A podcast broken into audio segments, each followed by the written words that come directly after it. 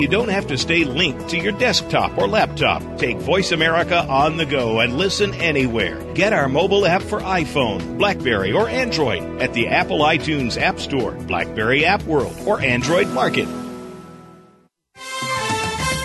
The following program is being brought to you on the Voice America Variety Channel. For more information about our network and to check our additional show hosts and topics of interest, please visit VoiceAmericaVariety.com. The Voice America Talk Radio Network is the worldwide leader in live Internet talk radio. Visit VoiceAmerica.com. The views and ideas expressed on the following program are strictly those of the host or guests and do not necessarily reflect the views and ideas held by the Voice America Talk Radio Network, its staff, and management. Welcome to Patricia Raskin Positive Living, the program that brings you practical and inspiring principles for living more authentic, engaging, and passionate lives. Created by Patricia Raskin, a catalyst for positive change. All comments, views, and opinions are solely those of the host, guest, and callers. And now, with Patricia Raskin Positive Living, here's your host, Patricia Raskin. Good afternoon, everyone. Good afternoon if you're on the West Coast or in the morning. If you're on the East Coast, we're in the afternoon. And my guest is from Israel, so she's at a totally different time in the evening. Uh, our guest today is Sherri Mandell. She's an Israeli author, mother, and activist. She is best known as the mother of Koby Mandell, a 13 year old American boy who was murdered near their home in the West Bank in May of 2001. Mandell and her husband, Rabbi Seth Mandell, founded the Koby Mandell Foundation, and she wrote a book about the murder entitled Blessings of a Broken Heart. And she also is the author of The Writers of the Holocaust and has written for numerous magazines and journals, including the Washington Post. She also created a foundation called the Koby Mandell Foundation. Welcome, Sherri. Thank you. Yeah, nice to have you on the show. Um, I met you about a month or two ago at the National Jewish Retreat where you gave a very compelling and heartfelt keynote talk. And I was very moved by it. And I really wanted to speak with you, not just about what happened, but about how we can move on through our grief. And you're doing so many positive things. I mean, it was a terrible tragedy but you're also helping thousands of people who are going through grief and uh, also through Camp Koby and through Koby Mandell Foundation. Talk about that. Okay, well, after my son was murdered in 2001, he was murdered with Yosef Ish Ran, we saw that there wasn't a lot of support for children. Our children were 11, 10, and 6 and a lot of people came in right away to help us. But the kids really, kids and families like ours are silent victims because in a way they lose their parents. Also, they lose the family they had. And we got the idea to do a camp for bereaved children. And this was, we did the camp already in 2002, a sleepaway camp. And we thought we would have like 20 children and we, we had 100 children. And then the next year it was the Intifada. And we had 500 kids at the camp, and we've run the camp ever since for terror victims, and now um, we run it for children from other tragedies as well in Israel. Mm, amazing. And what's the premise of the camp? Tell us what some of the things that you do at the camp.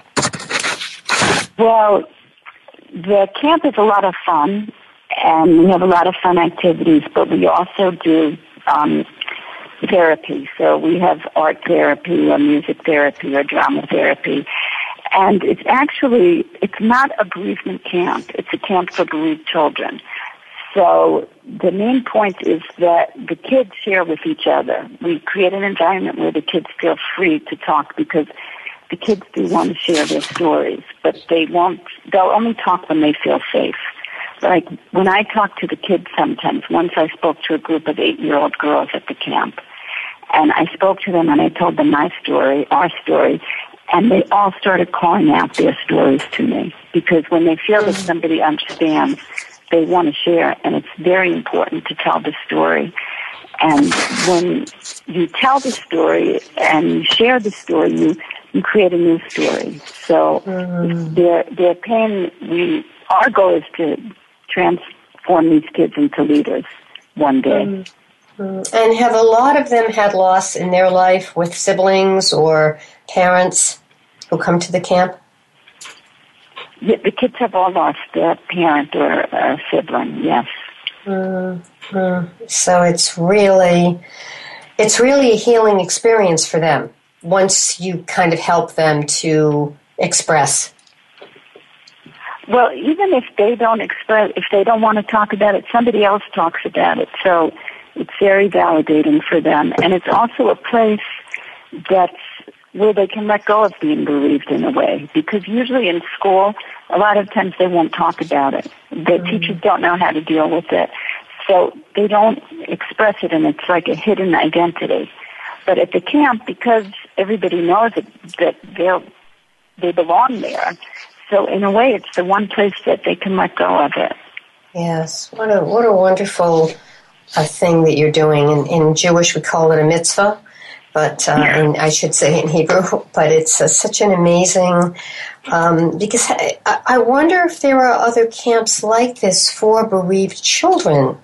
I haven't heard of any. Are there? Yeah, there are, there are bereaved there are camps for bereaved children in America, and there are camps from 9/11. But our camp is unique, first of all, because it, it's oh, it's about nine days of sleepover, and uh-huh. also because um, our because Israel is such a small country, our counselors can be in touch with the kids all year, and we have reunion programs during the year. Well, we try to have them when we can afford them, but the counselors in any case get together with the kids, or we have Sabbath programming. So it, we create an ongoing community for these kids. And I saw with my own son, he had a counselor and I always knew when my son was speaking to his counselor during the year because he would spend hours talking on the phone to him. And his counselor came to his bar mitzvah, and his counsel would come to the memorial service for Koby. So we created a support network because what we found is that grief is really too much for an individual family to bear. And the mm. only way to be able to carry it usually is to have a community. And so mm-hmm. we, we create a bigger community for the kids. How important. Sherri, talk about your book, Blessing of a Broken Heart, uh, which is a book about the murder. What is your message in your book? Um, my message in my book, well, um, the book starts in the cave because uh, Koby and Yosef were murdered in a cave. And what happens during the book is that I have, I tell Koby's story and the story of making Aliyah, of moving to Israel.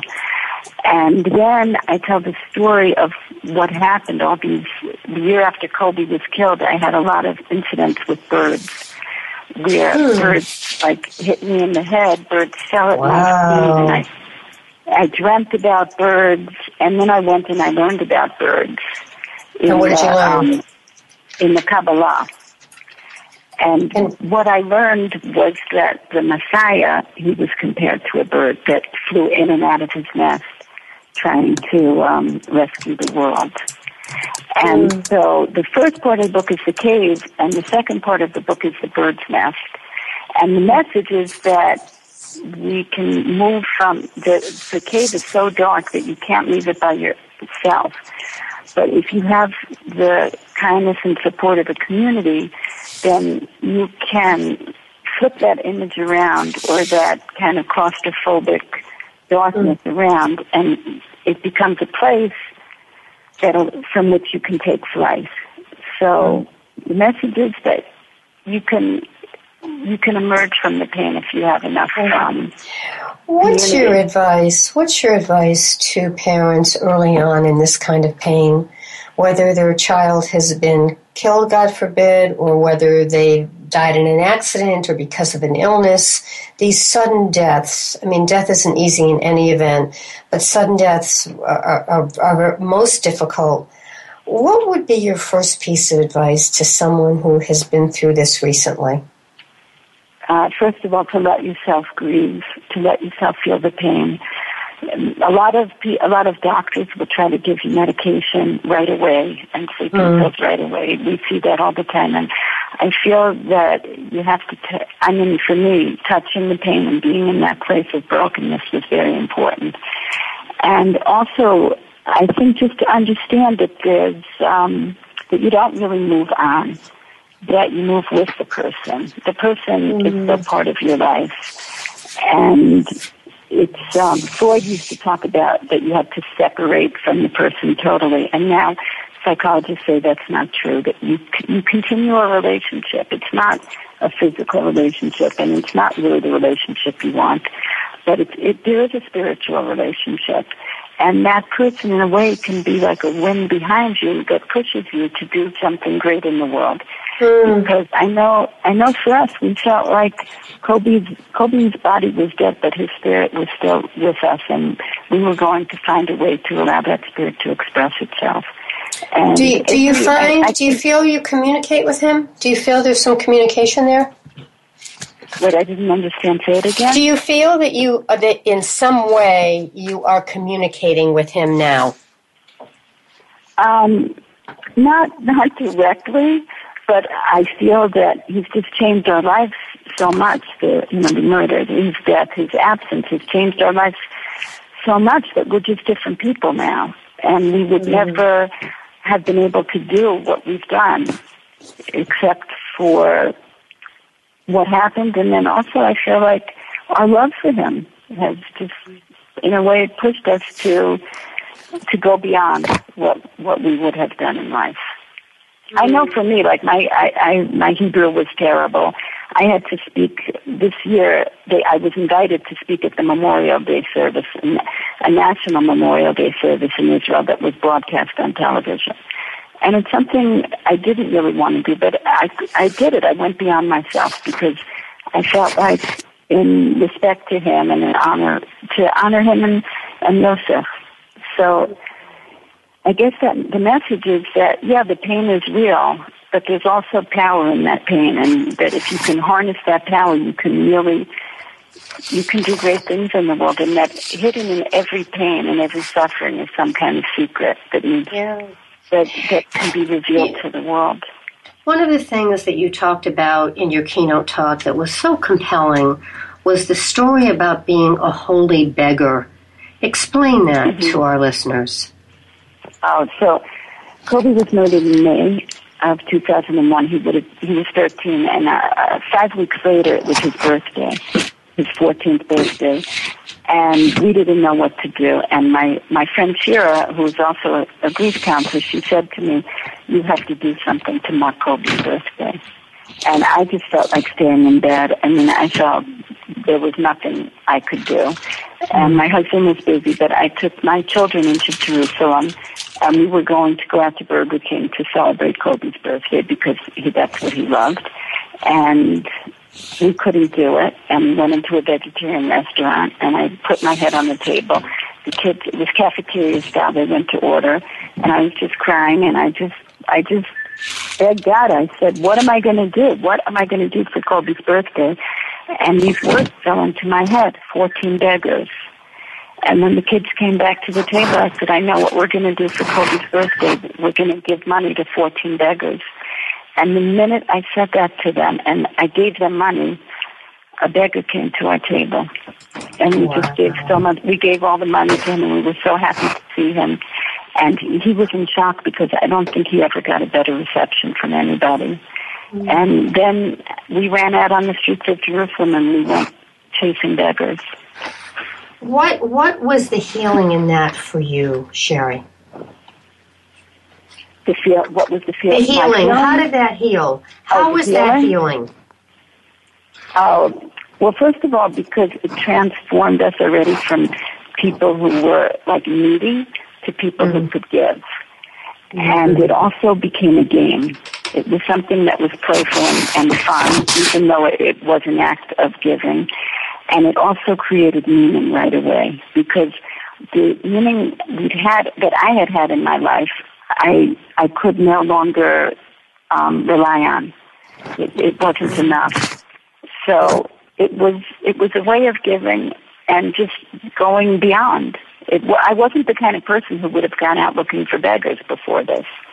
And then it became a ritual because every year, you know, for like five or six years after that, we went out and gave money to beggars on Koby's birthday. And and that so, that is to show the symbol of giving. Yes? Yeah, it's yeah, it's kindness and it's also a way of marking each year because we would I give uh, 13 beggars, 14 beggars, 15 beggars. Um, mm-hmm. Eventually we stopped and my kids would say, what, you know, when, when Koby would have been like 60, we're going to have to give to 60 beggars and we won't be able to afford it. But it was, yeah. it was like, yeah. it, it, it became also something that the family could do together because, mm. and it was something alive that that's the message yes. also. A lot of people make memorials that are dead. And this is something alive and, and it's really yes. important to do something in memory that's mm-hmm. alive and that that grow that that sort of can keep growing because what happened was other people I knew would do something on Koby's birthday. Like I had a friend who she went to an orphanage and gave like to 14 kids on Koby's birthday. And then the people who read my book also read the story, and a few have written me and said that they've done similar things on Koby's birthday or on an important memorial birthday for them. Mm. Mm.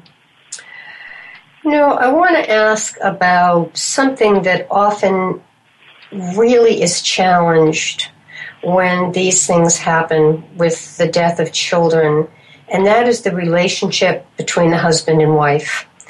How did you get through that? What were some of the things you did to cope? And I know your husband's a rabbi, but we're all people. So, you know, I mean, sometimes we think, well, if you're married to a priest or a rabbi, then it's easier. But the emotions are still deep. How did you work through that, Sherri? Yeah, I, well, I think in a way we were blessed because we live in a small town and we live on a settlement in Israel, but it's a small town. So, like for example, my husband six weeks six weeks after Koby was killed, he was invited to America to speak, and he went. And I think that would have been really hard on me. I mean, it was hard on me, but like a 16 year old girl neighbor moved in with me, with us, mm-hmm. while he was gone so that a lot of times men are more active and less involved in expressing their emotions. But I think my husband and I, we were, we just felt very similar. We, we shared, we shared the pain a lot. And I, I think because we had other people in our lives, the fact that he was so active, it didn't, I didn't feel alienated from it because other people would come and talk to me and stay with me. You know, I had mm-hmm. friends who came every day to speak to me and to help me. Mm-hmm. and I had, we had people in like a frat, a neighboring community who brought us food every, you know, Shabbos, every Sabbath. So because we had all that support, I wasn't as needy of him yes. in a yeah. way. And he yeah. also felt a kind of freedom that he could do what he needed. Mm. But we also shared the pain a lot. Like we, we definitely were on the same wavelength. It was, we were very close. I mean, we're so close, but we were very close after Koby was good because we felt like we were the only ones who could understand each other. Hmm. Now, you're in a land, you know, that is plagued by terrorism. Um, what are your thoughts about this? Are you hopeful for the future? And if so, where is the hope? I mean, Israel's a very small country in the midst of all Arab countries and it survives. It survives. So talk about that. That's that's an amazing feat in itself. Talk about David and Goliath. Yeah, well, it's you know it's very frightening now because there's Syria to the north and Egypt to the south, and a whole host of other countries that are in a lot of turmoil right now, and you know, 100,000 people killed in Syria, and we need to get gas masks now, and so it's mm. very frightening, but we have hope for the future. You know, we have hope. I, I feel like we have hope for peace. That we, you know, I mean, I'm religious. I believe in God, and so we're we are told that things can change, in you know, in a second, or, and maybe they'll change for the better. So I, I think also it's the Jewish way in a way, just to have hope and to to feel that yes there's a possibility for peace, even in the mm-hmm. face of terrible terrorism and you know enemies that hate us. But I I think the Jewish way is always to choose life, and to the Israeli way also is to try to choose life and to try to believe, you know, to prepare for the worst, but to believe in the best. Yeah. Talk about the Koby Mandell Foundation, which was established in 2002. It does sponsor Camp Koby, which is its flagship program for children who've lost a parent or a sibling in an act of terror. You also have Mothers Healing Retreats for women bereaved by terrorist violence. Talk about those, how you direct those retreats. Yeah, well, we started out doing retreats um, during the Intifada, during the time when there was ter- terrorism was terrible, and we would take 20 women away at a time, and we would do. First of all, we would allow the women to express their pain because most groups, it's the lots of times the therapists are reluctant to allow the, the women to express their pain. So we really had two days with them where we would go from pain and we would then we do art therapy and yoga. We'd have every woman got a massage and we would walk on the beach and do yoga and breathing and we would really move into like dancing and kind of a release and uh, I wouldn't say a joy, but a feeling of of camaraderie and a feeling of peace mm-hmm. piece. And now the programs have continued. Like I'm planning now for the fall because the the year here doesn't really start until the Jewish holidays are, are finished with, and mm-hmm. we're just starting them. So we have um, we do psychodrama and ceramics. It's like work with with clay, and we we wrote a play the, the bereaved mothers in Jerusalem, and we mm. acted it out. We did that for two years, and we do. One of the mothers teaches us yoga. We also have a belly dancing class, and we um, we just have a lot of activities for bereaved mothers, and it's it's a place where once we do it every week. So it's like Wednesdays is um, Koby Mandell Foundation Day for bereaved women in Jerusalem, mm-hmm. and mothers when they can come together, bereaved mothers, and have a place where they can express their joy and their pain and mm-hmm. just share their mm-hmm. lives, then it's much easier in the rest of their lives because they feel understood so it doesn't matter if uh, on the rest of the days there are some misunderstandings or some feelings of alienation or just miscommunications. Well, I, I want to applaud you for this amazing work. You know, as you wrote in one of your things, you could have stayed in bed for the rest of your life, but you didn't, and you were making a difference in thousands of people's lives. Uh, and and it's really um, very admirable, and I want to thank you for your work. And please tell our listeners where they can find you, the foundation, the camps, all of the work you're doing, and your book. Okay, so um, my book is called The Blessing of a Broken Heart, and it's available on Amazon. Okay. The Blessing of a Broken Heart. And then we have a website, kobymandell.org. It's K O B M A N D E L L dot org. Right. And we're also on Facebook, the Koby Mandell Foundation. All right. And anything about Camp Koby, that's also on there as well. Yes. All right. Thanks so much, Sherri, for being on the program. I really appreciate it. Before we go, what's your yeah. closing thought for our listeners? What would be the one thing you'd want to say to our listeners who are grieving parents or grieving children? Oh, that's a tough one. Uh, that it's um, it's a lifelong lesson. I think. Mm, it's, right. it's something that you live with, and that the idea of like it gets lighter, it eases, but just to believe that you can you can grow from it. Yeah. I heard someone say, a grief counselor say, you create a new normal you're not normal the way you were before. It's a new normal. Yeah, I, I think it's more a new extraordinary. You know, mm. it, a new normal isn't. It's not so much going to work because I, I feel like you you can't go back to normal. You have to go beyond normal because it's to, to balance out the pain. You have to go above what you would have done. So I, I feel like you really need to find find something extraordinary. Find your you know find your passion and live your passion because you know what pain is, so you really do know you can you can find a greater joy. Thank you so much. How beautiful. Thank you, Sherri. Thanks for being okay. on the program.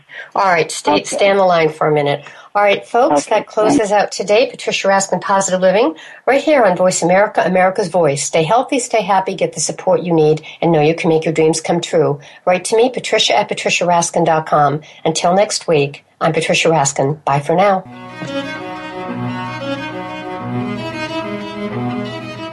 Thank you.